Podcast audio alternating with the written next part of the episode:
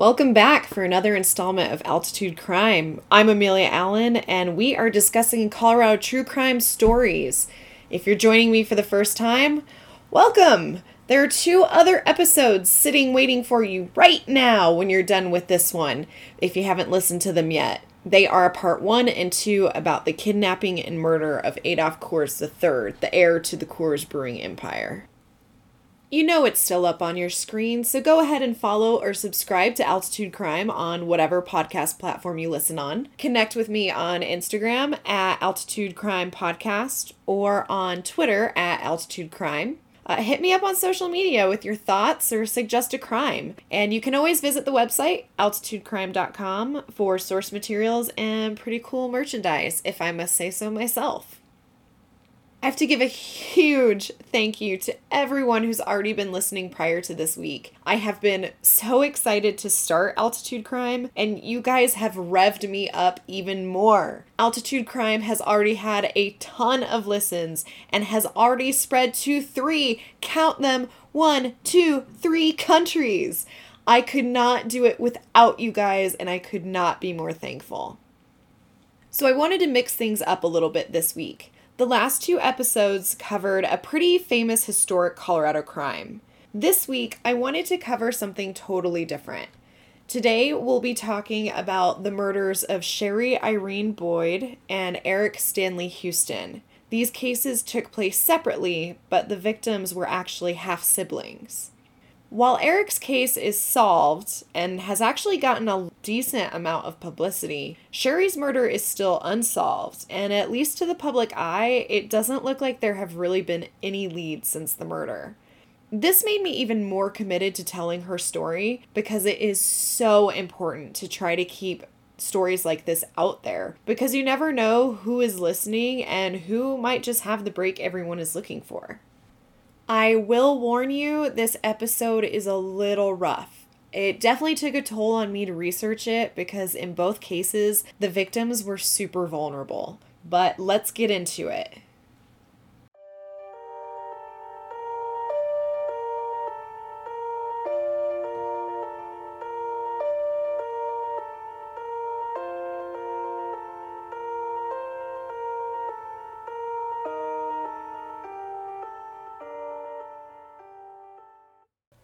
On October 16th, 1987, at 11:40 a.m., the Colorado Springs Police Department got what you would consider a unique call.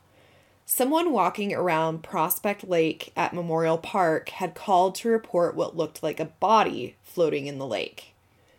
The body was located and removed from Prospect Lake and taken to the coroner, Michael Stewart, for an autopsy. There was no identification on the body or on the shore of the lake. Stewart determined that the murder happened around dawn that same day. The exam proved both that the incident was indeed a homicide and that the female victim had died from asphyxiation. Ansel Martinez's reporting for the Gazette newspaper noted that the coroner had determined that the victim had been strangled with some type of material or fabric. The body was eventually identified as Sherry Irene Boyd, who was 44 at the time of her death. Sadly enough, her family heard about the body being found, but they would have never imagined it was Sherry, who was already wheelchair bound from a previous assault. According to her obituary, Sherry was born on October 4th, 1943, to Charles Edward and Betty Jane Gorman Houston. She was born in Colorado Springs. Raymond McCaffrey of the Gazette newspaper wrote a wonderful article in 1987 where he interviewed Sherry's cousin, Dion Muse Harris. This piece provided the most information about who Sherry was as a person. Much of the following information is from his article. Sherry attended Palmer High School in Colorado Springs. She was a dancer at heart and had started dancing classes at age four. While Sherry would have preferred to pursue dancing right out of high school, she instead put education as her priority. After all, it was 1960. Large parts of the country, including Colorado, were not yet desegregated, and there were no jobs or demand for black dancers at the time. After graduating high school, she went on to study dance at Colorado College, also located in Colorado Springs. At a young age, Sherry had a short marriage to Wayne Ferris. When the marriage dissolved, she moved to Los Angeles, where some of her family lived. Once there, she remarried and had three children two sons and a daughter. This marriage also ended in divorce.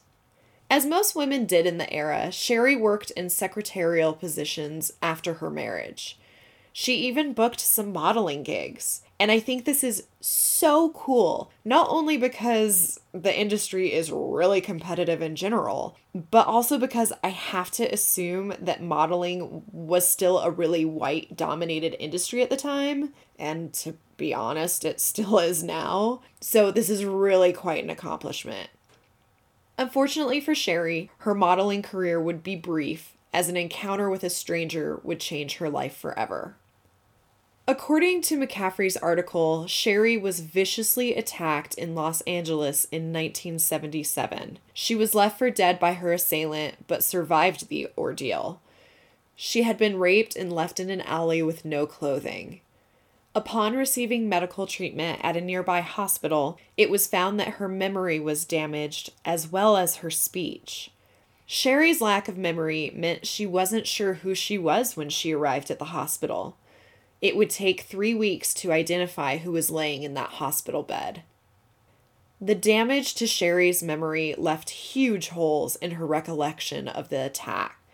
This didn't mean she didn't try to reclaim her memory, which may have helped track down her assailant. Sherry even tried hypnosis to regain her memory of that night, but she would never be able to remember what happened or who had done such a terrible thing to her. Her assailant was never identified or apprehended. The attack turned Sherry's life upside down in so many ways. Doctors told Sherry she would be paralyzed from the neck down, and she would be forced to navigate the physical and emotional pain of rehabilitation from her injury all alone. She was divorced and now paralyzed, and her two youngest children were moved into foster care. Amazingly enough, Sherry had a sunny disposition about her situation. She was described as fiercely independent by her family, and that just resonates so much with me. Sherry would have every reason to stop even attempting to get anything out of life. But around a year after her attack, her hard work and positivity would pay off. She began to have the use of her upper body. Sherry moved back to Colorado in 1985. Her half brothers and half sister lived in Colorado, so she was taking the chance to reconnect with them.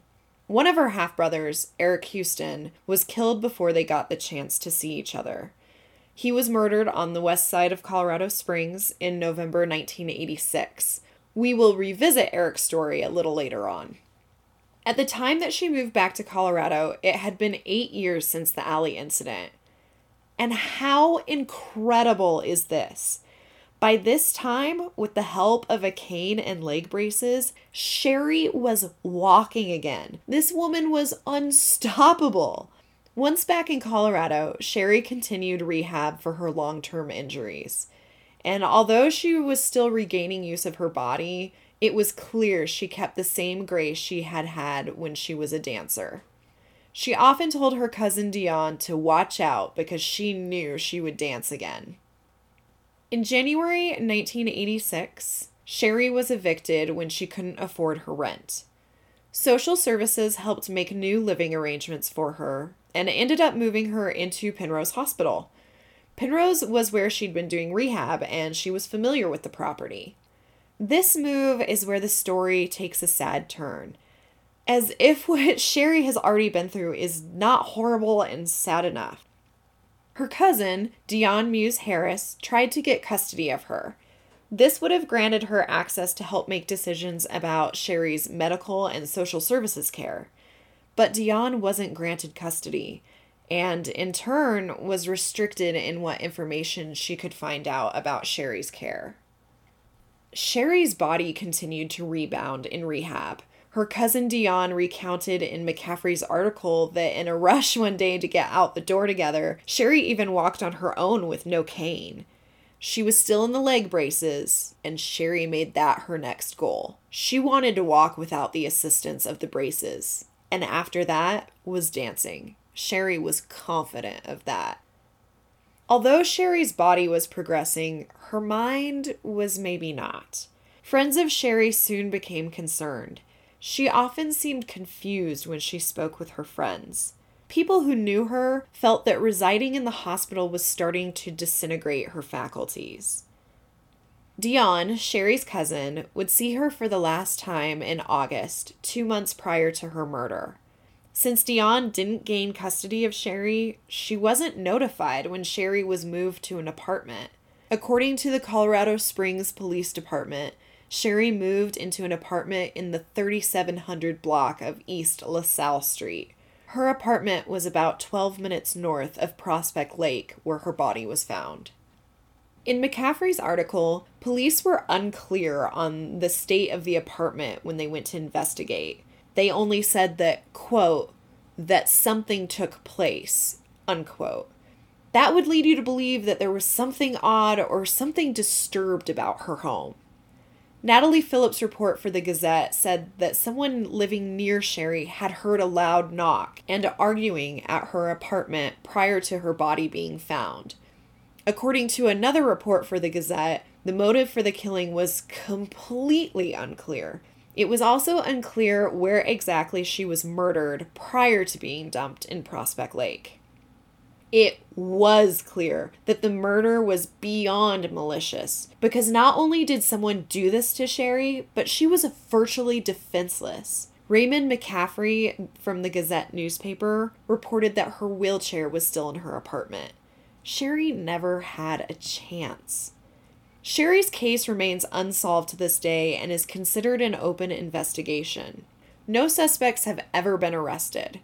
Two years ago, on October 16th, 2019, 32 years after Sherry's death, the Colorado Springs Police Department posted a snapshot of her case on their Facebook page in an effort to get any more new leads.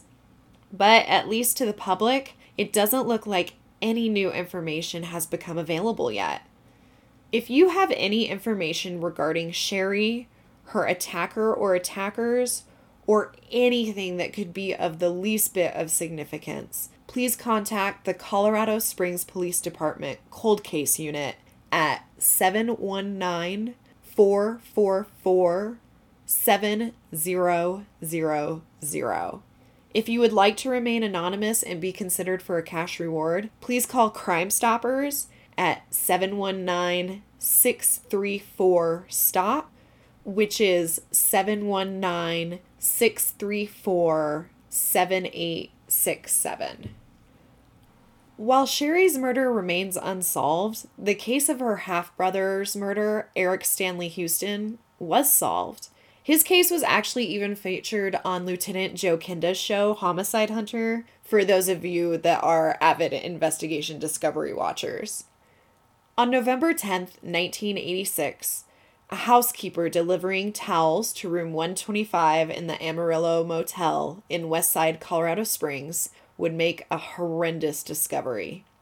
There, in his room, propped against the couch, was 32 year old Eric Stanley Houston, dead from multiple stab wounds. Eric, whose nickname was Big Time, had recently moved into the motel. I want to give a little bit of background about the area that Eric lived in. In Homicide Hunter, Lieutenant Joe Kenda gives a really great description of the area. The Amarillo Motel, which is still there today, is located in the west side of Colorado Springs.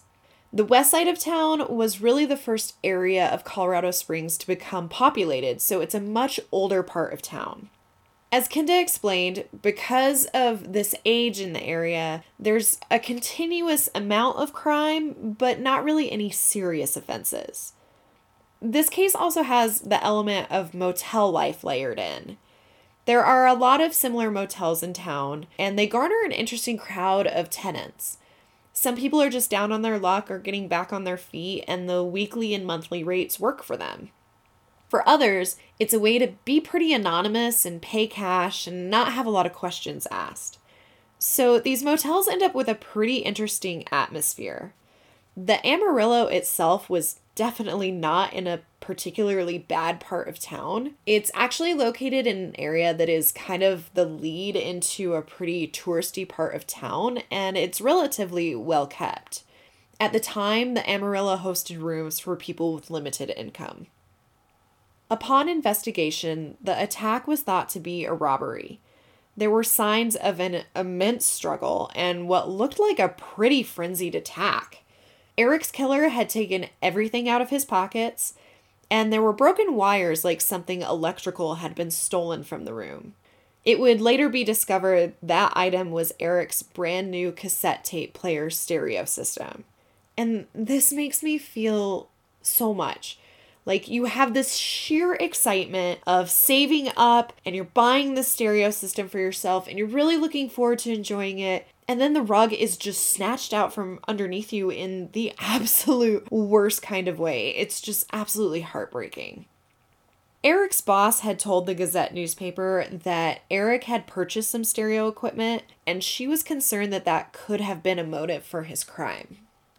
There was also an open bottle of vodka at the scene, which police quickly removed fingerprints from. They were able to identify that the fingerprints from the vodka bottle were not Eric's and most likely belonged to his killer. But this was the 80s and there wasn't a computerized database for fingerprints.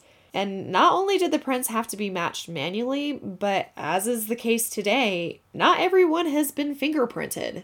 The Colorado Springs Police Department would have to wait to try to match fingerprints against any suspects they got into custody.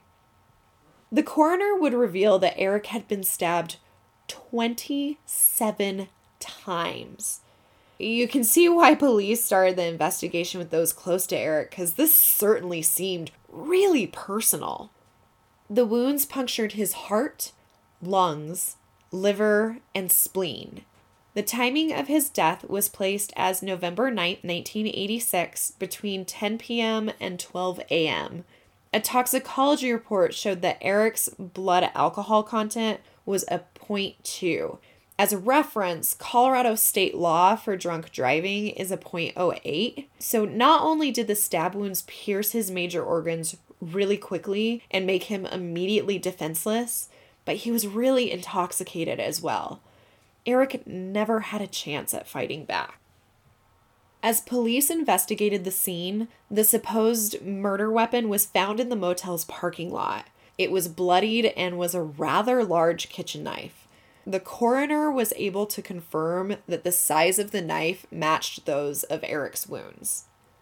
The apartment was a grisly scene. The large number of stab wounds inflicted on Eric had left huge amounts of blood splatter and blood evidence all over his room. Some of the blood evidence would tell a lot about Eric's killer. As is really common in stabbing deaths, especially ones with this many strikes, is that the knife can essentially become slippery from all the blood coming from the victim, and this can cause the assailant's hand to slip from the grip of the knife and down onto the blade and causes what is usually a really serious cut. Found at the scene were blood droplets called gravity blood evidence. So imagine this you cut yourself chopping up vegetables and stand back from the counter. Blood from your wound would pool on your skin and drop to the kitchen floor if you did nothing to stop it. This is a gravity blood pattern. There's nothing interfering with it except for the pull of gravity taking that blood in a straight down motion to the ground. This type of blood evidence was found in Eric's apartment, so it was indicative of the killer cutting himself on the knife, then the blood falling from their hand. Blood found at the scene was shown to be from two different people, which solidified this evidence with the blood pattern. They could then assume that one type of blood was Eric's and the other was his killer's. When the police found this, they alerted all the hospitals in the area immediately should the suspect turn up with a hand wound. But they did not have any patients matching this and it didn't create any leads. So, now a little bit about Eric. Eric came from a loving family, but tragedy struck really early on in Eric's life. One day as a child, while walking to the grocery store with his brother, Eric was hit by a car. He was in the hospital for quite some time. He sustained long term head injuries that left him with a diminished mental capacity. This led Eric to have a hard time focusing in school or holding down a steady job. He bounced around for a little while before becoming employed at Goodwill Industries, where he polished floors. People who worked with Eric said he was pleasant and reliable.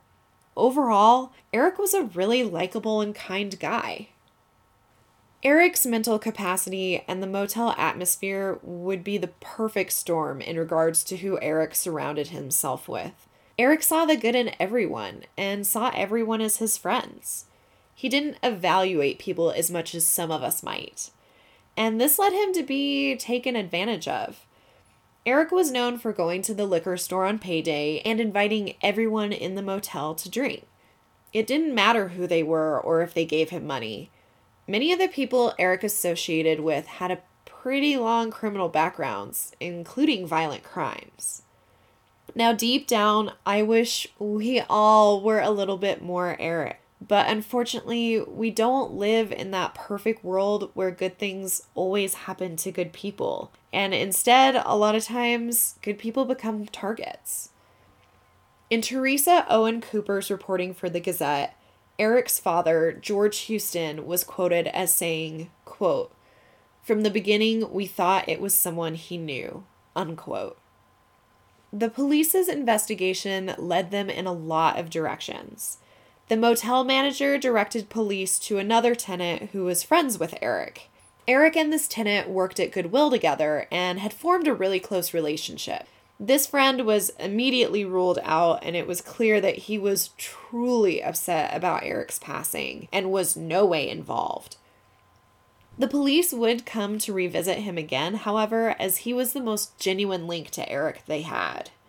Police had found a receipt in Eric's pocket for the bottle of vodka found in the room. He had purchased it the night before, so that was another good place to start. They interviewed the clerk at the liquor store who knew who Eric was right away. He told police that Eric came in often. That particular night, the clerk remembered Eric came in alone, but he said he was going to go drink with some friends. When he left the store, he left in a car that someone else was driving. But the clerk wasn't sure who that person was, and the police had a really tough time trying to track this down. Searching for answers in this case turned into kind of a dog and pony show. When CSPD asked around, they got pointed in a lot of different directions, mainly due to the collection of people that Eric hung around with.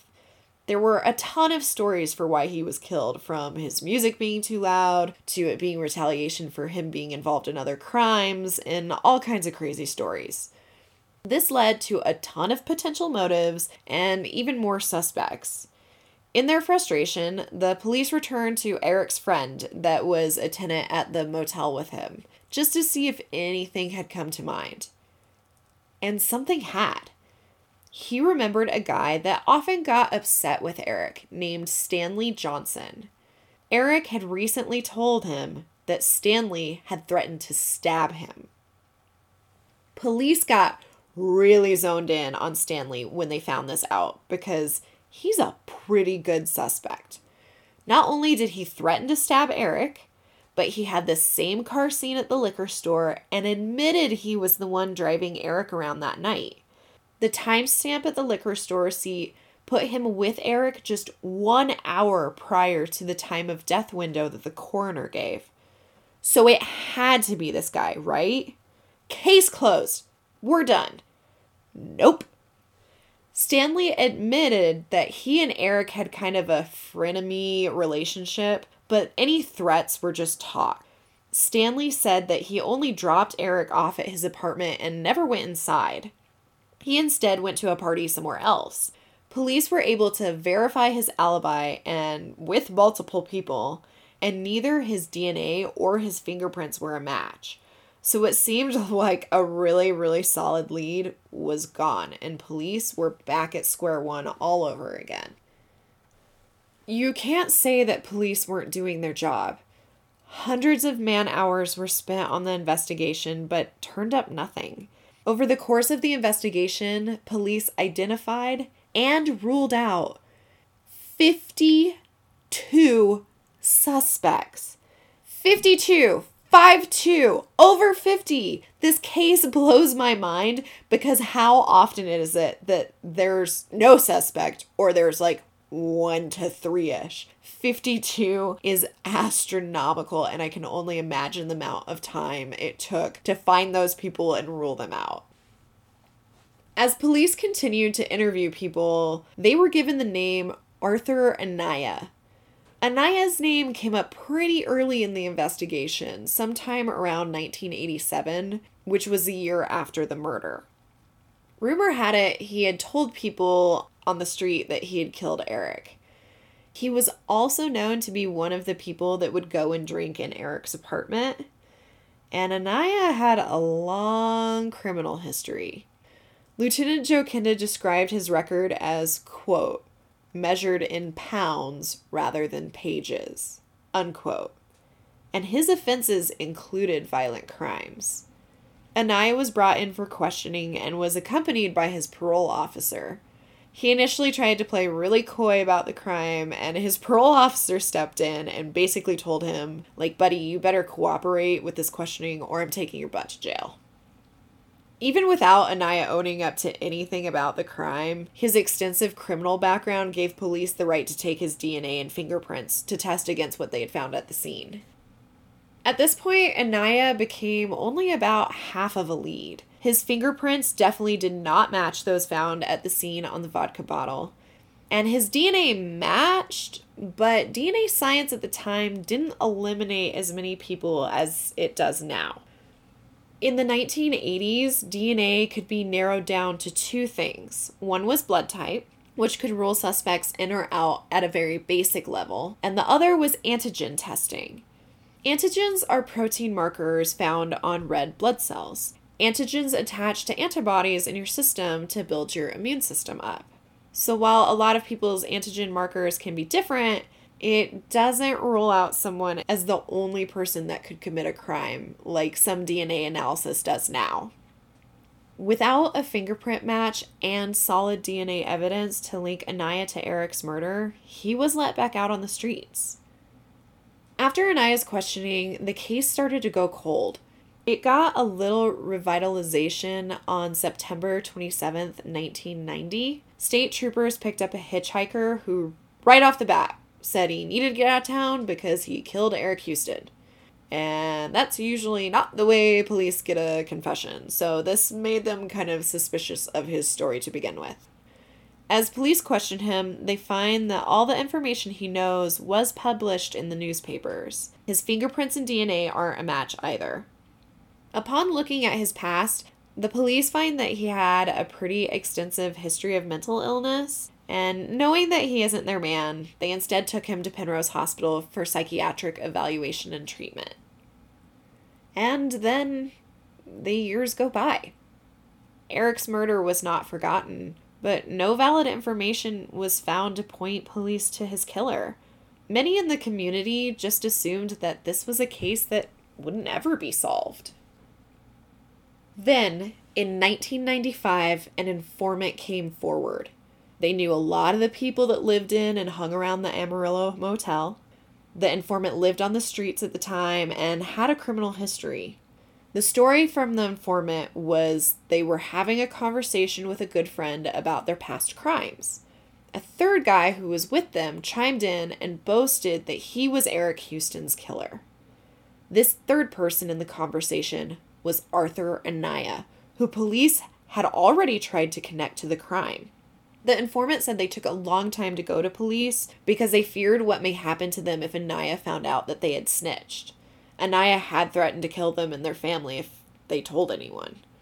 As an agreement to get information, the informant's identity has been kept confidential to this day. The informant claimed that Anaya and an accomplice, Bobby Chavez, decided to rob Eric. They demanded money from him, but when Eric had nothing to give, Anaya stabbed him to death and then they stole Eric's stereo and left. Police knew the informant story was legit. They had never released to the press that property was stolen from Eric's apartment. so they knew this story was real.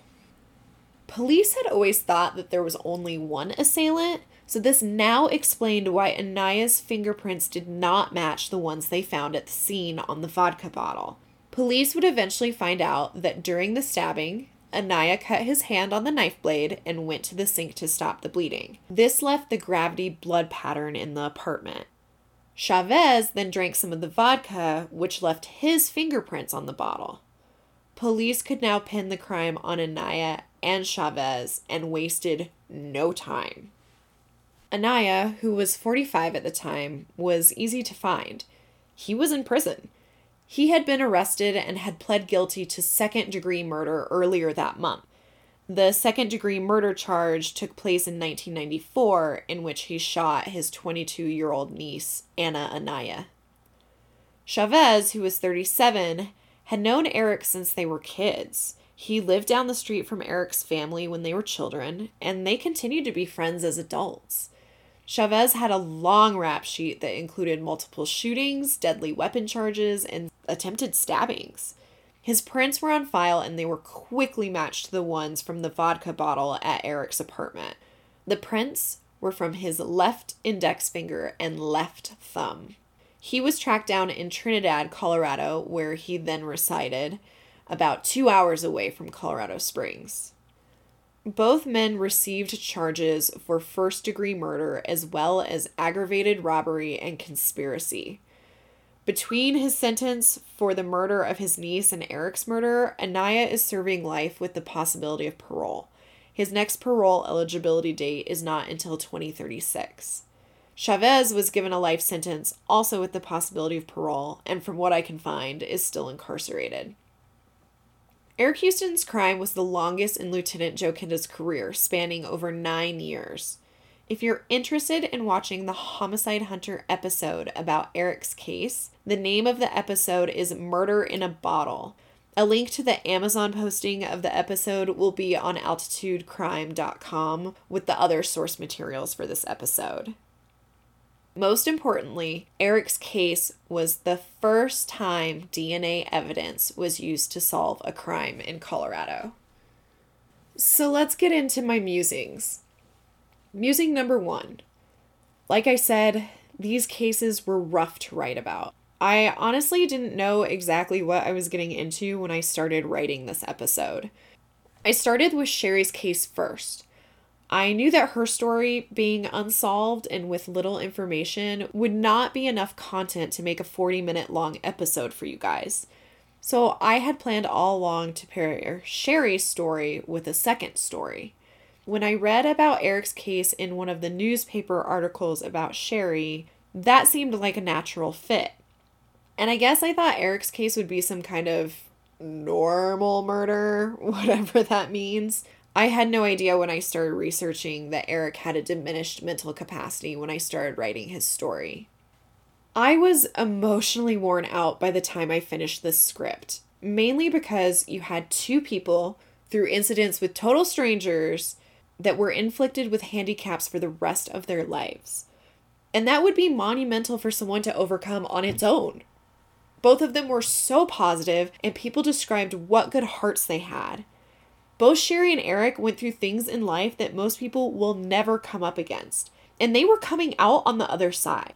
So, the fact that someone can work so hard to overcome what life has thrown at them and then be literally snuffed out by some piece of trash just absolutely enrages me and it hurts my heart. It's just unreal that humans can be this way.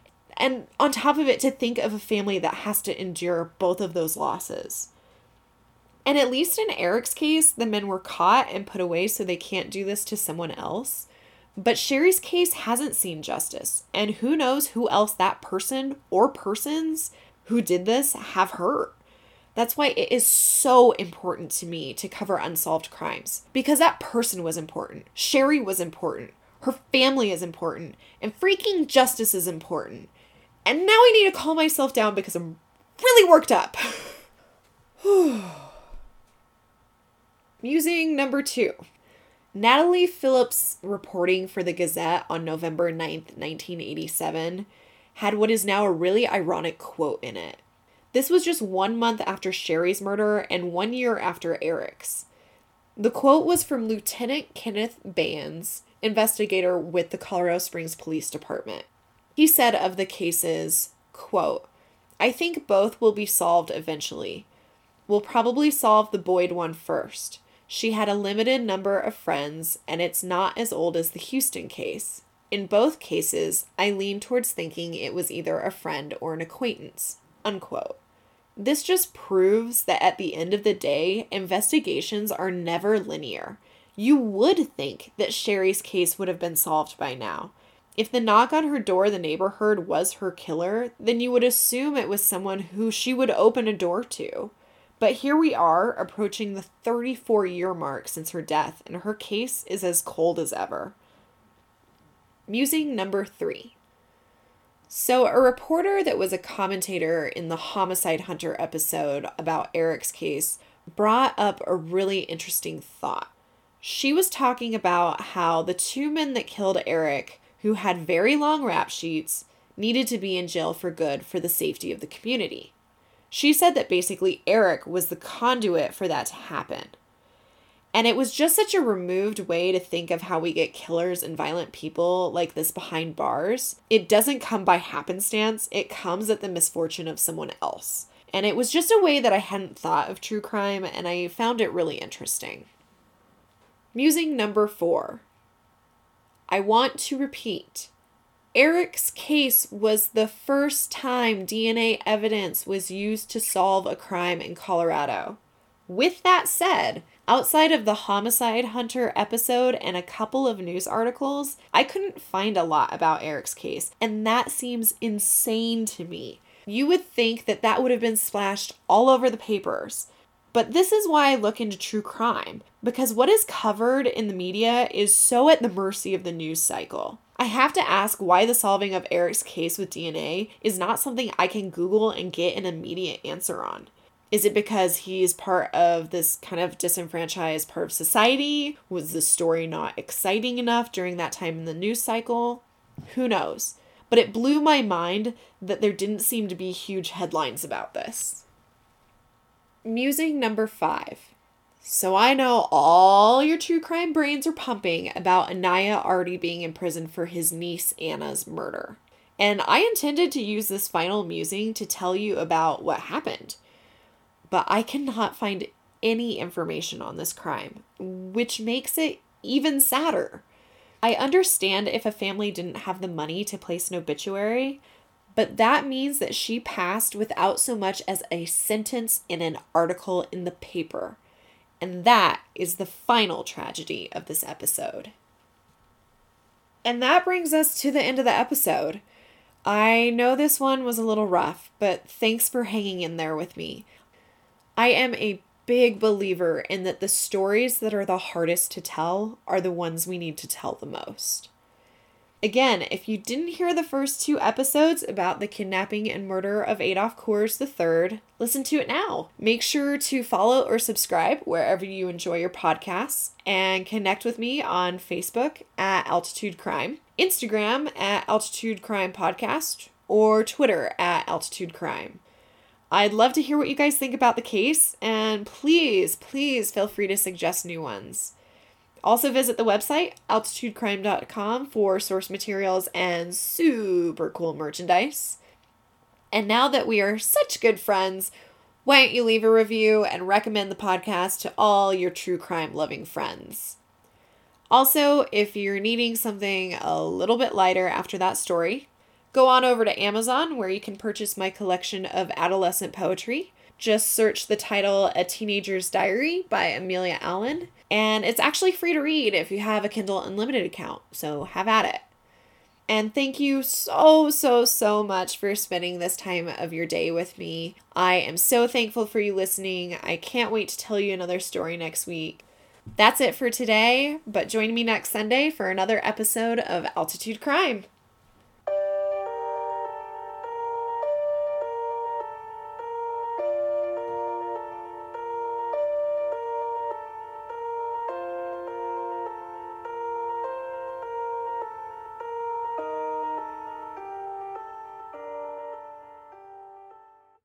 Episode 3 The Murders of Sherry Irene Boyd and Eric Stanley Houston was written, edited, and produced by Amelia Allen, and music by Podbean.com.